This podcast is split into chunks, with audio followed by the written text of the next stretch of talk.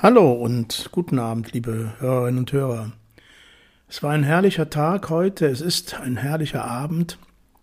Ähm, trotz allen unmöglichen und unsäglichen Ereignissen dieser Welt dürfen wir auch diese Zeit und dieses Schöne genießen, wenn auch immer so ein leichtes Drücken im Nacken bleibt, was denn so alles los ist in der Welt und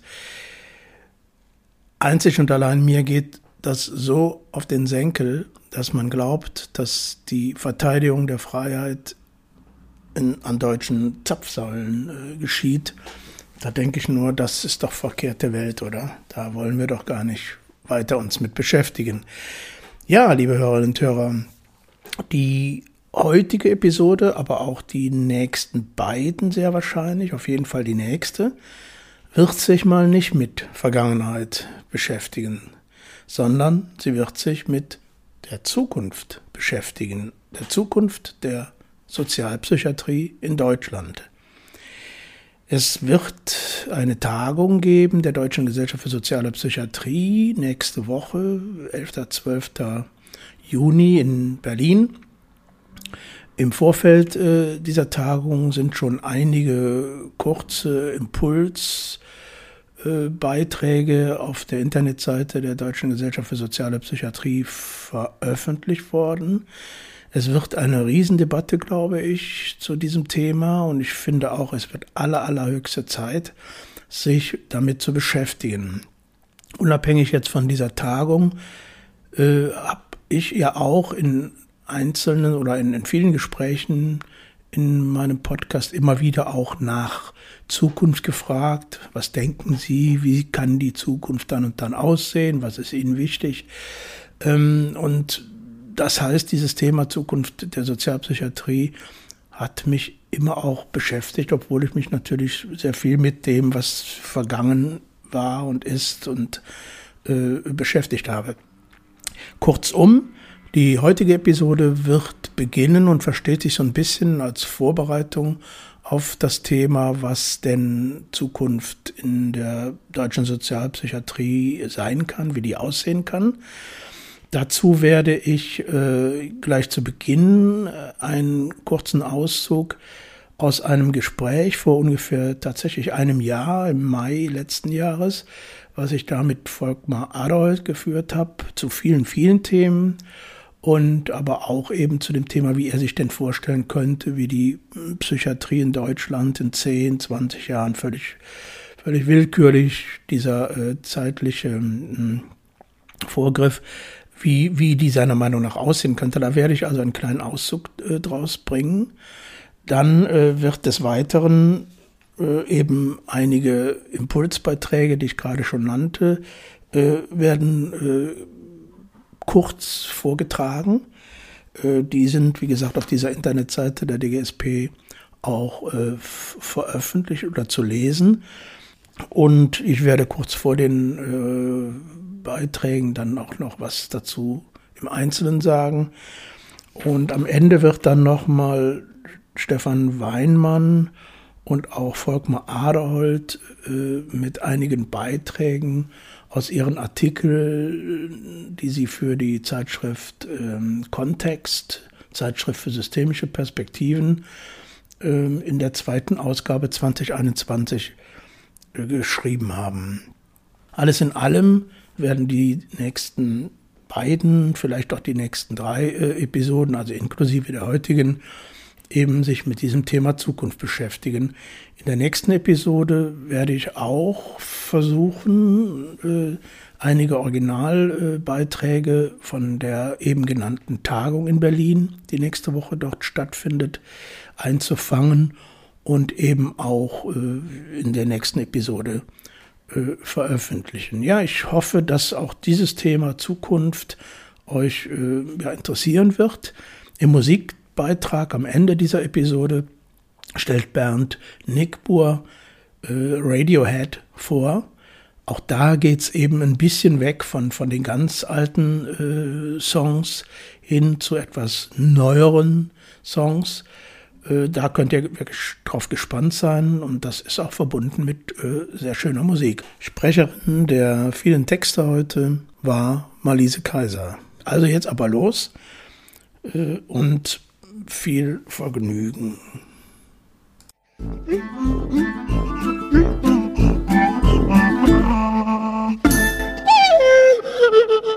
Mir kommt da immer die Analogie zum, ähm, zum klimaneutralen oder zum, zum Ausstieg aus den ganzen CO2-Sachen, ne, wo da immer heißt, ja dann Deutschland ist dann klimaneutral oder dann, das sind ja Zeiträume, die wir, ja, die, wo wir das Ergebnis wahrscheinlich nicht mehr erleben werden, äh, jetzt aufgrund unseres Alters äh, leider.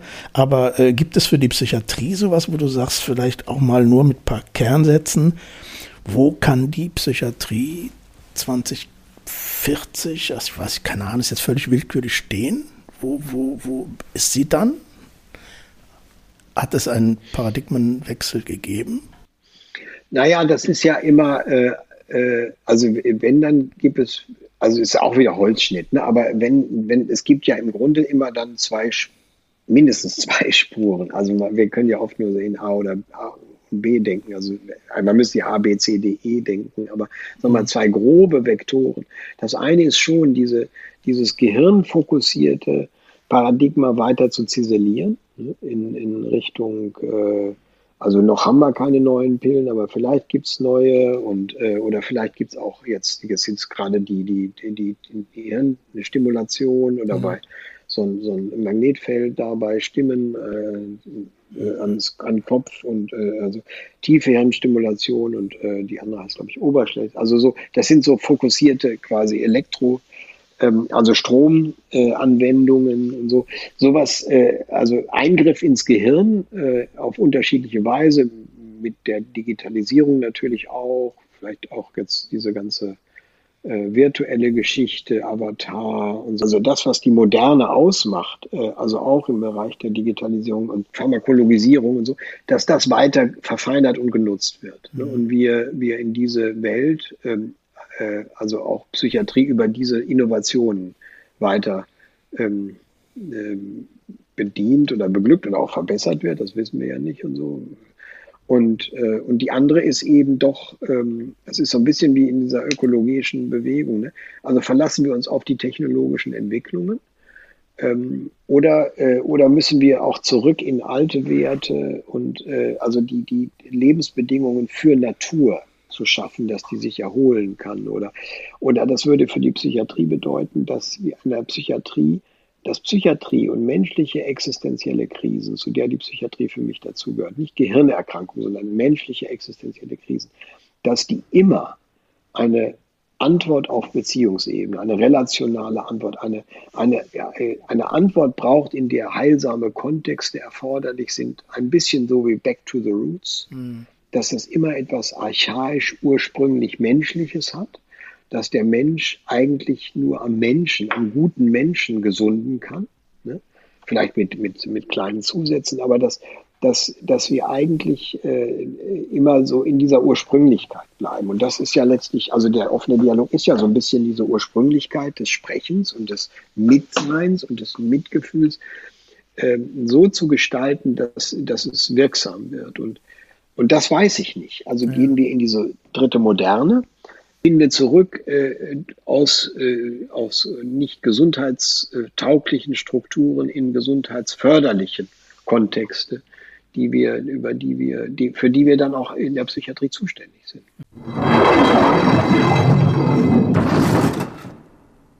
Thomas Bock ist Professor für klinische Psychologie und Sozialpsychiatrie hat 40 Jahre an der Uniklinik Hamburg gearbeitet, kennt die sozialpsychiatrische Szene in Hamburg fast von Anfang an, war lange in der DGSP aktiv und hat mit Dorothea Buck den Trialog begründet. Thomas Bock, die Chancen der Sozialpsychiatrie. Ist die Sozialpsychiatrie wichtiger, mächtiger, politischer, als sie es selbst denkt? Sozialpsychiatrie lebt mit der Multiprofessionalität, Jetzt kommen die Peers dazu. Sozialpsychiatrie war immer multiprofessionell, stellt Hierarchie in Frage, steht für therapeutische Gemeinschaft, muss tendenziell anarchisch sein.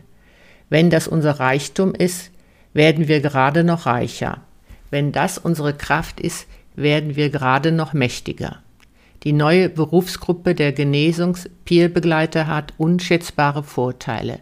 Sie stärkt Selbstwirksamkeit, Klammer auf, Patient schreibt sich selbst den Erfolg zu, Klammer zu, und Selbstvertrauen, wirkt Vorurteilen entgegen, vor allem in der Psychiatrie, senkt die Zugangsschwelle und erhöht die Nachhaltigkeit. Wir können diese Wirkung noch steigern, wenn wir selbst offener mit unseren eigenen Krisen umgehen, die Dichotomie von gesund und krank kritisch in Frage stellen. Der Mensch ist ein soziales Wesen, Klammer auf, inklusive Gehirn, Klammer zu. Das hat tiefe Bedeutung für seelische Gesundheit, Schrägstrich Erkrankung. Die Dekade des Gehirns ist vorbei mit allgemeiner Ernüchterung. Das Gehirn erklärt seelische Störungen selbstverständlich nicht, reagiert eher plastisch auf psychosoziale Belastungen, ist eben nicht die Ursache von was auch immer, sondern ein soziales Beziehungsorgan. Thomas Fuchs die bildgebenden Verfahren der Hirnforschung verdeutlichen Begleitphänomene, keine alleinigen Ursachen, entsprechende Grundsatzdiskussionen über unser Menschenbild sind offensiv und öffentlich zu führen. Den Reduktionismus in der Psychiatrie zu reduzieren, erfordert eine kulturelle Debatte über die fachinternen Diskussionen hinaus. Gesellschaftliche Aspekte sind allgegenwärtig. Sozialpsychiatrie muss politisch sein. Die Häufigkeit seelischer Erkrankungen steigt mit der Diskrepanz zwischen Arm und Reich, mit der Ungleichverteilung von Arbeit, den Folgen von Krieg, Gewalterfahrung, Folter, Missbrauch und unter Umständen auch von Migration. Prävention braucht also einen umfassenden Ansatz politischen Handels. Aktuelle sozialpsychiatrische Projekte wie Housing First, Supported Employment, Vermeidung von Zwang, integrierte Versorgung, verbindliche Kooperation, Umwidmung von Ressourcen, Klammer auf, ambulant statt stationär, Klammer zu, und so weiter erfordern konsequentes politisches Handeln in der Gesundheits-, Sozial-, Kommunal- und Wirtschaftspolitik bei der Beschaffung von Wohn- und Bedeutungsraum. Anti-Stigma-Arbeit ist der Kampf um Sensibilität und Toleranz, ist Kommunalpolitik pur. Resümee. Die Sozialpsychiatrie muss politischer und gesellschaftskritischer werden. Anti-Stigma-Arbeit ist der Kampf um Sensibilität und Toleranz, ist Kommunalpolitik pur. Wir müssen aus dem Klein-Klein heraus, dürfen uns nicht nur mit uns selbst beschäftigen müssen die geschilderte Vielfalt der Verbände, Klammer auf, auch bei den erfahrenen Betroffenen, Klammer zu, nicht als Konkurrenz, sondern als Kraft begreifen, die es gemeinsam zu bündeln, auszurichten und umzusetzen gilt. Hier kann die DGSP eine wichtige Rolle übernehmen, muss aber unbedingt über sich selbst hinausschauen. Die Sozialpsychiatrie ist viel größer als die DGSP. Zum Glück, Klammer auf, für beide, Klammer zu mit der anthropologischen Sicht als Gegenthese zur Pathologie. Die anthropologische Sicht als Gegenthese zur reinen Pathologie ist aus dem Trialog erwachsen. Sie ist die Theorie des Trialogs und damit ihre Basis in der Öffentlichkeitsarbeit. Wir haben die Wahl. Sehen wir seelische Störungen als Ausdruck von Fremdheit, Normabweichung und Defizit oder auch als etwas, das in unterschiedlicher Ausprägung uns allen gemeinsam und zutiefst menschlich ist. Niemand ist nur gesund oder nur krank. Jede, jeder kann psychotisch werden, durch Überforderung, Überreizung, bis wir aussteigen aus der Realität, Dissoziation oder durch Einsamkeit, Isolation, bis wir das Echo selber erzeugen, Halluzination. Die Frage ist nur, ab wann? Die Grenze ist verschieden, das ist alles. Viele für seelische Störungen typische Phänomene gehören zum Repertoire aller Menschen, spiegeln die Muster bestimmten Viele für seelische Störungen typische Phänomene gehören zum Repertoire aller Menschen, spiegeln die Muster bestimmter Entwicklungsstufen. Etwas auf sich zu beziehen kann psychotisch oder kindlich sein. Beziehungen zu radikal zu fordern mag zur Borderline-Störung passen, aber auch zur Pubertät. Seelische Störungen sind Ausdruck der existenziellen Lebenskrisen eines dünnhäutigen Menschen, sind Bewältigungsstrategien unter widrigen Umständen, können eine Eigendynamik entwickeln, die Hilfe erfordert. Diese anthropologische Sicht wirkt der Selbst- und Fremdstigmatisierung entgegen und fördert die Aneignung der Erfahrung zu mir als Person anstelle der Abspaltung zur Erkrankung. Das eine mindert Angst und Einsamkeit, das andere fordert Mut und Selbstverantwortung. Die anthropologische Sicht öffnet den Blick auch für die gesellschaftlichen und kulturellen Zusammenhänge. Wenn zum Beispiel in Psychosen Innen und Außen nicht mehr so klar zu trennen sind, dann wird die reale Bedrohung der Welt zur existenziellen Krise. Egal ob durch Corona, Umweltzerstörung, Kriegsgefahr oder mangelnde Solidarität. Wahnhaft ist nicht die Wahrnehmung dieser Bedrohung, sondern deren Leugnung.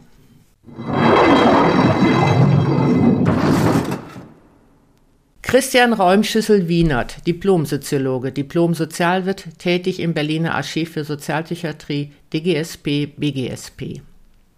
Perspektiven der Sozialpsychiatrie und der DGSP. Hier genau für plädiere ich. Wir müssen uns darüber verständigen, was Sozialpsychiatrie ausmacht. Das gilt sowohl für ihre Theorie oder Konzept als auch für ihre praktische Ausrichtung sei es als eine sozial- und gesellschaftspolitische Bewegung hinsichtlich der Organisation gemeindepsychiatrischer Hilfen, der kritischen Reflexion von Therapieformen oder der Gestaltung von Beziehungen auf der Ebene persönlicher Interaktion und der Beziehung kooperativer Verbände.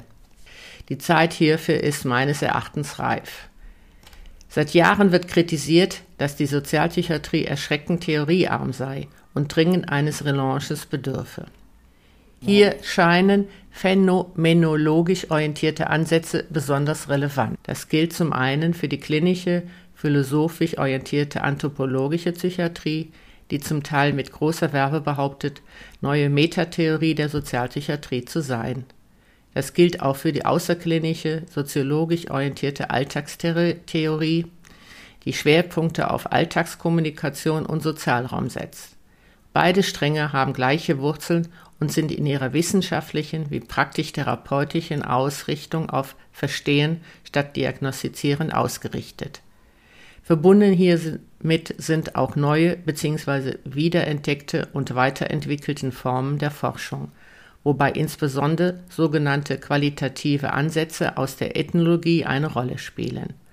Handlungstheoretisch orientierte Forschungen entlang der Theorie sozialer Praktiken oder auch der sogenannten Capabilities Approach. Hinzufügen wäre neben anderen Theorien systemische Ansätze, die mittlerweile großen Einfluss haben.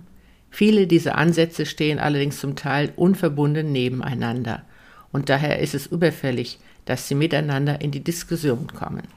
Insbesondere die aus der Ethnologie herrührenden Ansätze und Methoden verweisen auf die Notwendigkeit der Beschäftigung mit dem Fremden.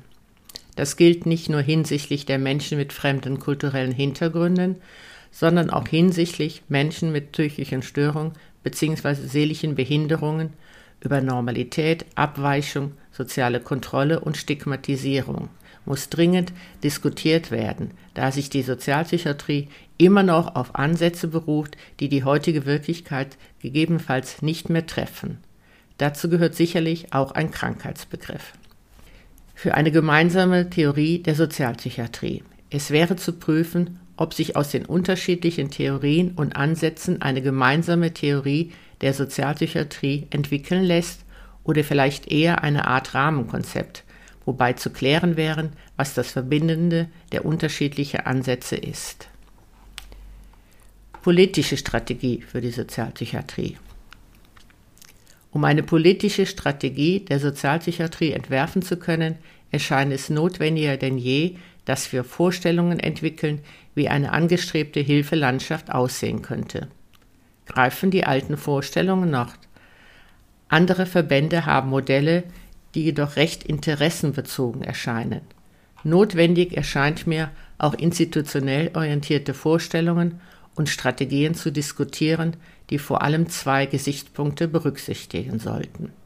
Erstens die Frage der Ordnungsfunktion der Psychiatrie und Gewaltfreiheit und zweitens die Frage gesellschaftlicher Ungleichheit, Klammer auf, regional, Armut, Schrägstrich, Reichtum, divers, Klammer zu.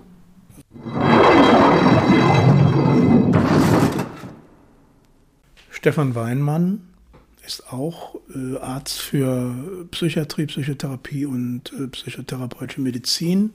Er arbeitet in einer großen äh, psychiatrischen Klinik in Berlin und ist Buchautor. Vor allen Dingen bekannt ist sein Buch Die Vermessung der Psychiatrie, Täuschung und Selbsttäuschung eines Fachgebiets. Selbsttäuschungen in der Psychiatrie. Stefan Weinmann. Zusammenfassung.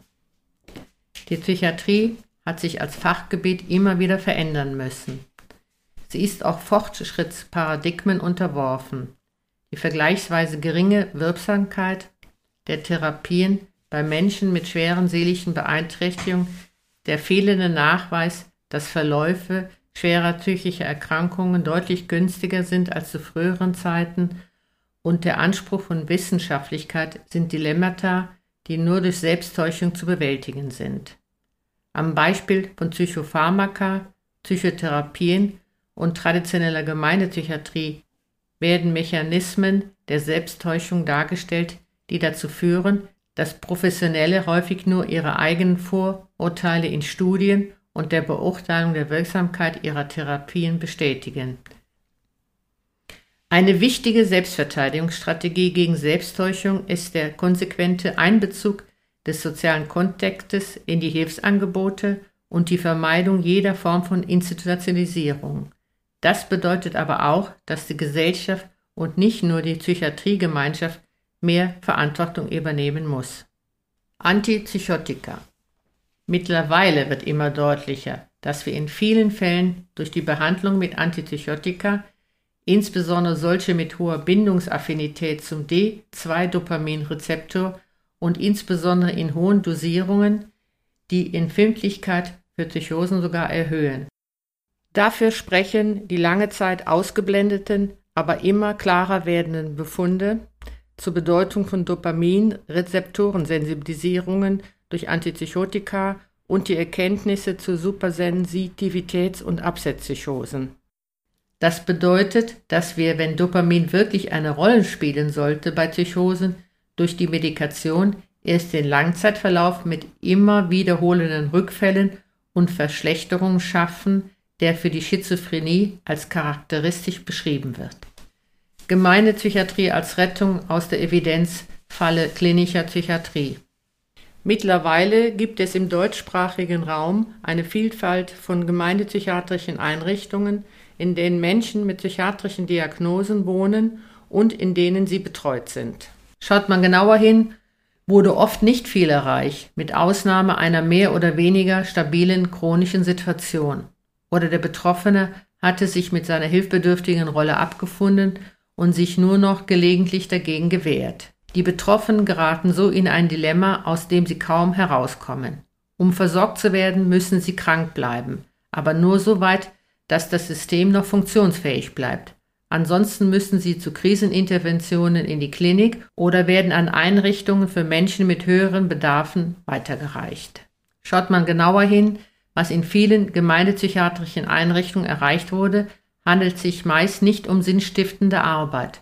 Eine Erweiterung der Beziehungen außerhalb des psychiatrischen Umfeldes oder eine Verbreiterung durch, von Interessen, sondern eher um eine bessere Anpassung an die von außen durch den Träger, die Therapeuten, Sozialarbeiter und Ärzte vorgegebene Struktur.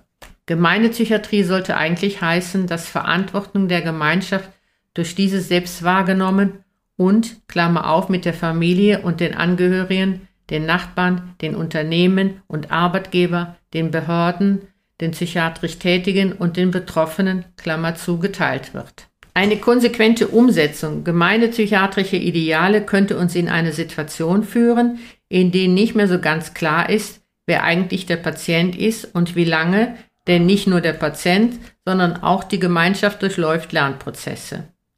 Menschen, auch mit schweren seelischen Problemen, sind meist nicht ihr Leben lang krank und hilfebedürftig.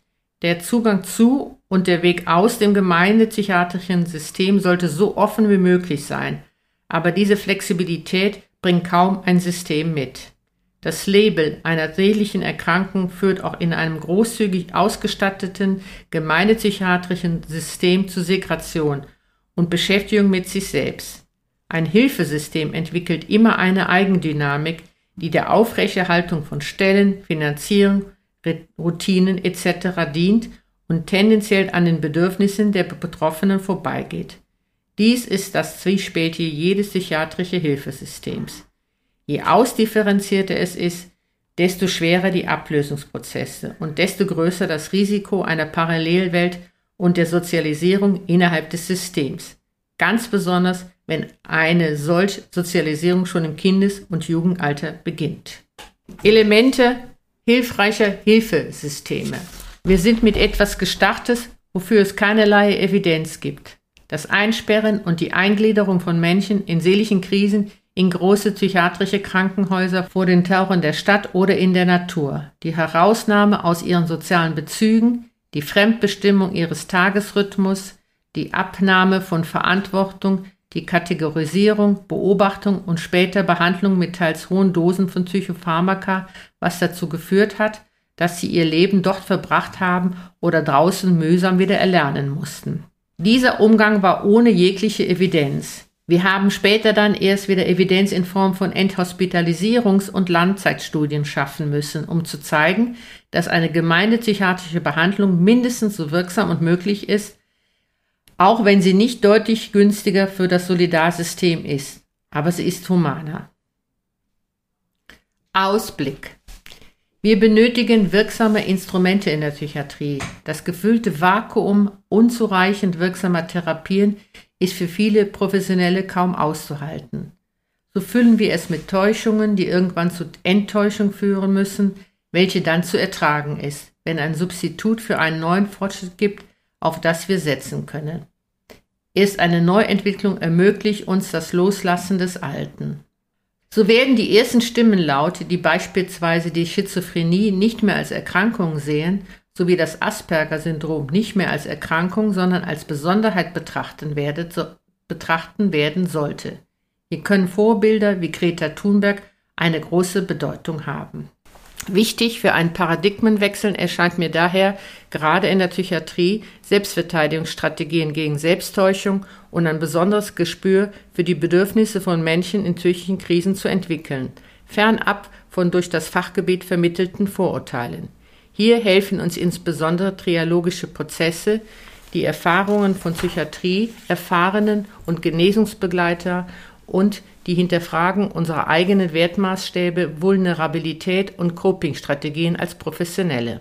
Man kann keine gute Psychiatrie betreiben, ohne die Lebenswelten der von psychischen Krisen betroffenen Menschen. Man kann keine gute Psychiatrie betreiben, ohne die Lebenswelten der von psychischen Krisen Betroffenen zu kennen. Nur dann können die psychologischen Bedürfnisse der Patienten erkannt und kann ihnen begegnet werden. Nur dann kann eine Ernüchterung hinsichtlich der begrenzten Rolle von Behandlung eintreten, die eine echte Bedürfnisorientierung erst ermöglicht. Volkmar Aderholt ist Arzt für Psychiatrie, Psychotherapie und psychotherapeutische Medizin Lehrtherapeut der, bei der Deutschen Gesellschaft für Systemische Therapie, Beratung und Familientherapie, DGSF. Und er ist aktuell immer noch freiberuflich tätig äh, mit Qualifizierungsmaßnahmen zum offenen Dialog, Vorträgen und Beratung von psychiatrischen Organisationen bei der Strukturentwicklung. Die Zukunft der deutschen Psychiatrie. Ein unrealistischer Reformvorschlag für die Psychiatrie, Volkmar Aderholt. Zusammenfassung. Aus den bestehenden Defiziten und Fehlentwicklungen der deutschen Psychiatrie werden hier mehr oder weniger realistische Empfehlungen für die Zukunft abgeleitet und ihre Chancen eingeschätzt. Das gegenwärtige psychiatrische Paradigma hat bis heute viele seiner Verheißungen nicht eingelöst. Weitgehende Institutionszentrierung ermöglicht bisher Gewinnentnahmen von erheblichem Ausmaß. Zur Entwicklung eines psychiatrischen Hilfesystems, das den berechtigten Erwartungen der Betroffenen gerecht wird, bedarf es einer paradigmatischen Wende, damit Kontexte geschaffen werden können, in denen Recovery systematisch möglich wird, Zwang vermieden und Menschenrechte nicht mehr verletzt werden, sowie das Versprechen auf soziale und Arbeitsinklusion ernsthaft eingelöst wird. sowie das Versprechen auf soziale und Arbeitsinklusion ernsthaft eingelöst wird. Hierfür stehen Konzepte wie Recovery und traumainformierte Behandlung sowie ambulante, teambasierte Behandlungsmodelle wie der offene Dialog und unterstütztes Arbeiten zur Verfügung, die durchaus anspruchsvoll für Professionelle sind.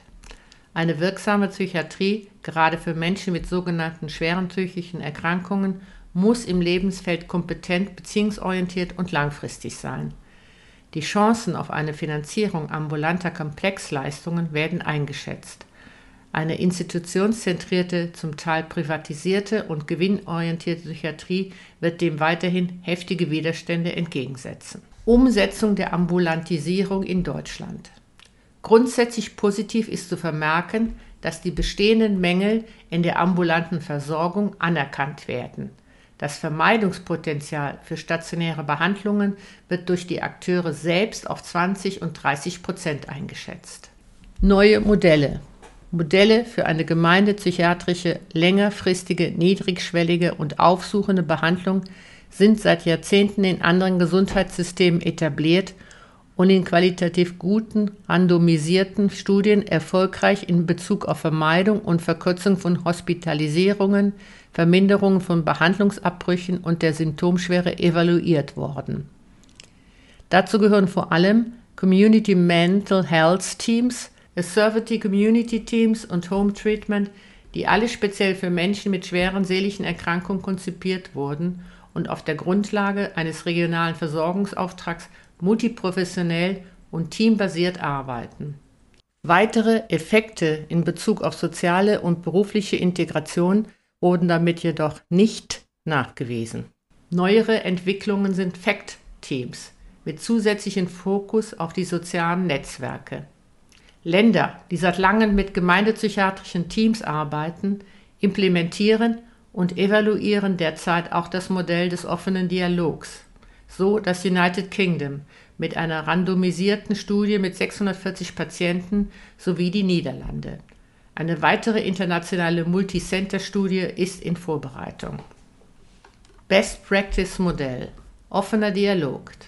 Die besondere Wirksamkeit dieses Modells liegt in dem Zusammenspiel unterschiedlicher Komponenten, die über die notwendige Zeit aufrechterhalten werden. Erstens Frühintervention in der ersten Krise. Zweitens von Anfang an Arbeit mit dem sozialen Netzwerk als wichtige Ressource. Drittens eine dialogische und reflektierende Praxis in Netzwerkgesprächen, die ein tiefes Verstehen durch Vielstimmigkeit und Kohäsion durch Begegnungsmomente möglich macht. Viertens ein besonderer Zugang durch Erfahrungsexperten. Fünftens Beziehungskontinuität durch ein Team, solange dies erforderlich ist. Sechstens Zurückhaltung mit Medikation. Siebtens Einzelpsychotherapie und nonverbale Therapien bei Bedarf. Achtens Begleitung in den, bis in den Arbeitskontext. Achtens Begleitung bis in den Arbeitskontext. Neuntens sofortige Verfügbarkeit bei erneuten Krisen. Innovative Konstrukte als mögliche Vektoren einer zukünftigen Entwicklung. Recovery. Recovery ist ein zutiefst persönlicher und einmaliger Prozess der Veränderung der eigenen Haltungen, Werte, Gefühle, Ziele, Fähigkeiten und Rolle. Zentrale Elemente sind Hoffnung, Glauben, dass ich auch ich noch eine Chance habe. Verbundenheit, mit Menschen ein Unterstützungssystem aufbauen. Identität, sich von psychiatrischen Labeln und Stigmatisierungen lösen eine Rekonstruktion des inneren Zusammenhangs, eines zentralen roten Fadens, der die verschiedenen Teile im Leben einer Person und innerhalb der Person zusammenfügt und zu einem kohärenten Ganzen formt. Sinn und Bedeutung im Leben zurückgewinnen, ein Gebender werden. Empowerment, eigene Stärken fokussieren, Verantwortung übernehmen, Kontrolle zurückgewinnen. Mut und Ausdauer. Menschenrechte und Abschaffung von Zwang. Die Psychiatrie und Verantworten die Berufsgruppe der Psychiater hat einen dilemmatischen Auftrag zwischen der Wahrung der Menschenrechte von Menschen in psychischen Krisen und dem Schutz der Gesellschaft und Bevölkerung vor gewaltsamen Übergriffen durch Menschen in solchen Krisen. Um beiden in bestmöglicher Weise gerecht zu werden, sind vielfältige Voraussetzungen zu schaffen, sodass die vollständige oder weitergehende Vermeidung von Zwang durch die Psychiatrie möglich wird. Das aktuelle Ausmaß an Zwang in der Psychiatrie ist nicht hinzunehmen.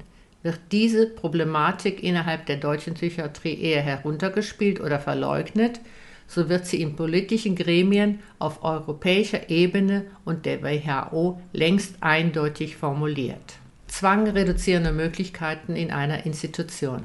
Diverse Kliniken in Deutschland haben das Safe Wards Modell in unterschiedliche Intensität und Wirksamkeit eingeführt. Prägnanter ist das Konzept einer Klinikgruppe in den Niederlanden. Es verdeutlicht bestehende Defizite. Klammer auf, Van Gasseren 2010, Klammer zu.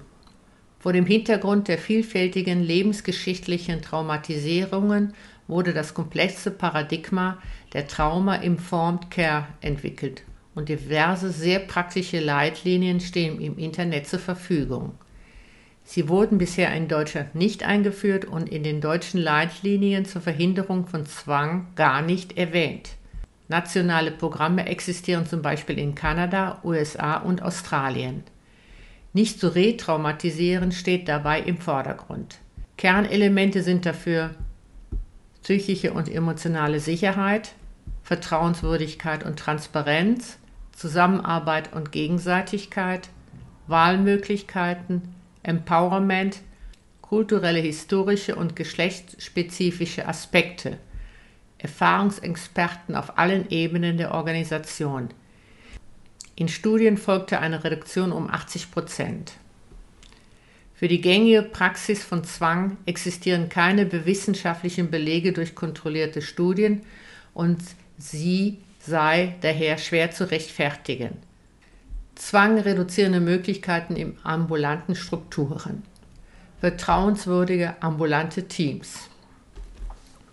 Ambulante multiprofessionelle Teams aus Professionellen zu denen der Betroffene Vertrauen und wenn möglich die Wahl hat, möglichst ein Erfahrungsexperte im Team. Je besser die Passung, desto erfolgreicher die gemeinsame Arbeit. Zusätzlicher gemeinsamer Krisenplan mit dem sozialen Netzwerk. Gründlich und gemeinsam von Klienten, ambulanten Teams und, wenn möglich, Angehörigen erarbeitete Krisenpläne senken das Risiko für Unterbringungen im Mittel um 23 Prozent. Klammer auf, de Jong 2016, Klammer zu. Abschlussbemerkung.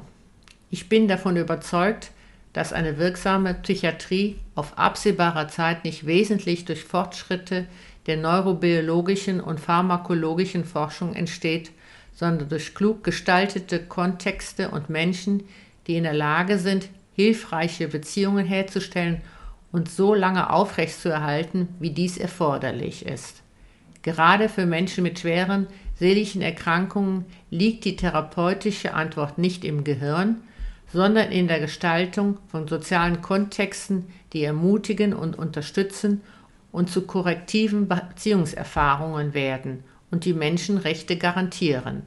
Therapeutisch gilt das Primat des Sozialen vor dem Innerpsychischen. Rückblickend auf 40 Jahre Berufsleben krankt die Psychiatrie selbst nicht an einem Mangel an Modellen und guten Ideen, sondern an Gewinn und Machtstreben und narzisstischen Rivalitäten. Hi Klaus und alle, die uns zuhören. Heute ist die Situation etwas ungewöhnlich, jedenfalls für mich. Ich liefere meinen Beitrag aus der Covid-Quarantäne. Das hatten wir bisher noch nicht. Ich habe keine Symptome, fühle mich aber trotzdem eingesperrt. Ein eigenartiges Gefühl, aber da bin ich sicher nicht der Einzige. Man muss sich dran gewöhnen. Es wird schon. Nachdem ich in den letzten Episoden musikalisch häufig in den 60er und 70er Jahren fündig geworden bin, geht es heute mehr oder weniger in die Gegenwart, äh, die vielleicht auch in die Zukunft weist. Die Band, um die es heute geht, hat zwar schon ein paar Jahre auf dem Buckel, ist sogar schon in der Rock'n'Roll Hall of Fame aufgenommen, aber sie ist alles andere als museal. Ich meine Radiohead. Die Band hat im Laufe ihres Bestehens immer wieder neue Wege eingeschlagen, sowohl musikalisch als auch was die Vermarktung bzw. den Vertrieb ihrer Musik angeht. Das Album In Rainbows erschien zum Beispiel im Jahr 2007 zunächst nur auf der Internetseite der Band als Download und der Käufer konnte selbst bestimmen, welchen Preis er dafür zu zahlen bereit war. Zur damaligen Zeit war das eine kleine Sensation.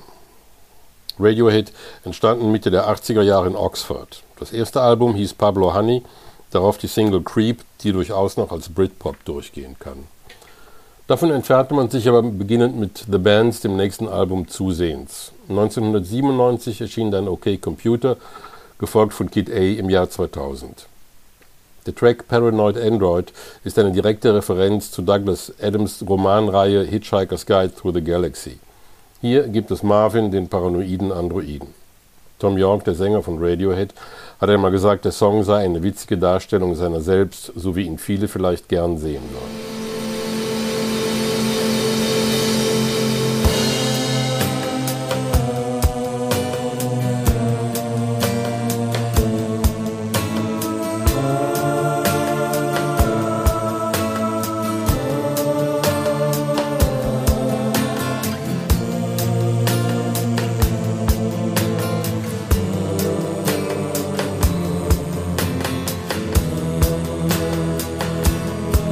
Hier erinnert fast nichts mehr an den gitarrenlastigen Britpop, sondern man hört Einflüsse der Avantgarde, des Jazz und der neuen Musik und viel Elektronik. Das fünfte Album der Band, Amnesiac, enthielt im Wesentlichen Tracks der Sessions zu Kid A. Zwei Jahre später folgte dann Hail to the Thief, das gegen den Willen der Band mit einem Kopierschutz versehen wurde. 2007 erschien dann das oben erwähnte In Rainbows. Vor der Veröffentlichung des nächsten Radiohead-Albums King of Limbs widmeten sich die Bandmitglieder anderen Projekten. So entstand zum Beispiel eine Auftragskomposition für den Bond-Film Spectre. Der Song wurde allerdings von der Produktionsfirma abgelehnt.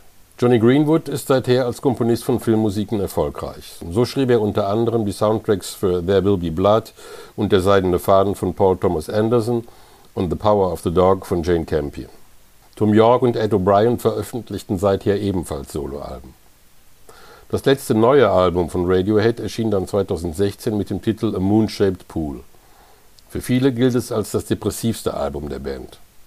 Nach dem Erscheinen habe ich das damals mit großer Begeisterung während eines Urlaubs in der Schweiz und in Italien in Dauerschleife gehört. Ob das an der Schweiz lag oder an Italien oder an mir, keine Ahnung. Die Musik passte einfach und ich habe auch keine schlechten Erinnerungen an die Zeit. Ende letzten Jahres erschien dann Kid Amnesia, wenn man so will, eine kommentierte Neuauflage von Kid A und Amnesiac. Mit Extra-Tracks, Work in Progress etc. Man kennt das. Zum Abschluss versuche ich also etwas Urlaubsstimmung zu schaffen mit dem Track Desert Island Disc. Oder vielleicht bin ich auch nur reif für die Insel.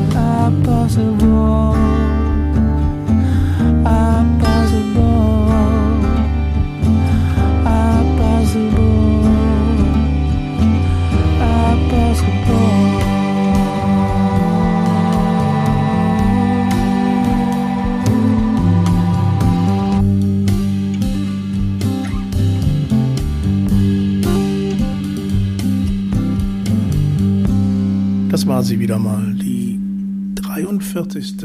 Ausgabe meines Podcasts vom Wachsaal in die Gemeinde, 45 Jahre deutsche Psychiatrie.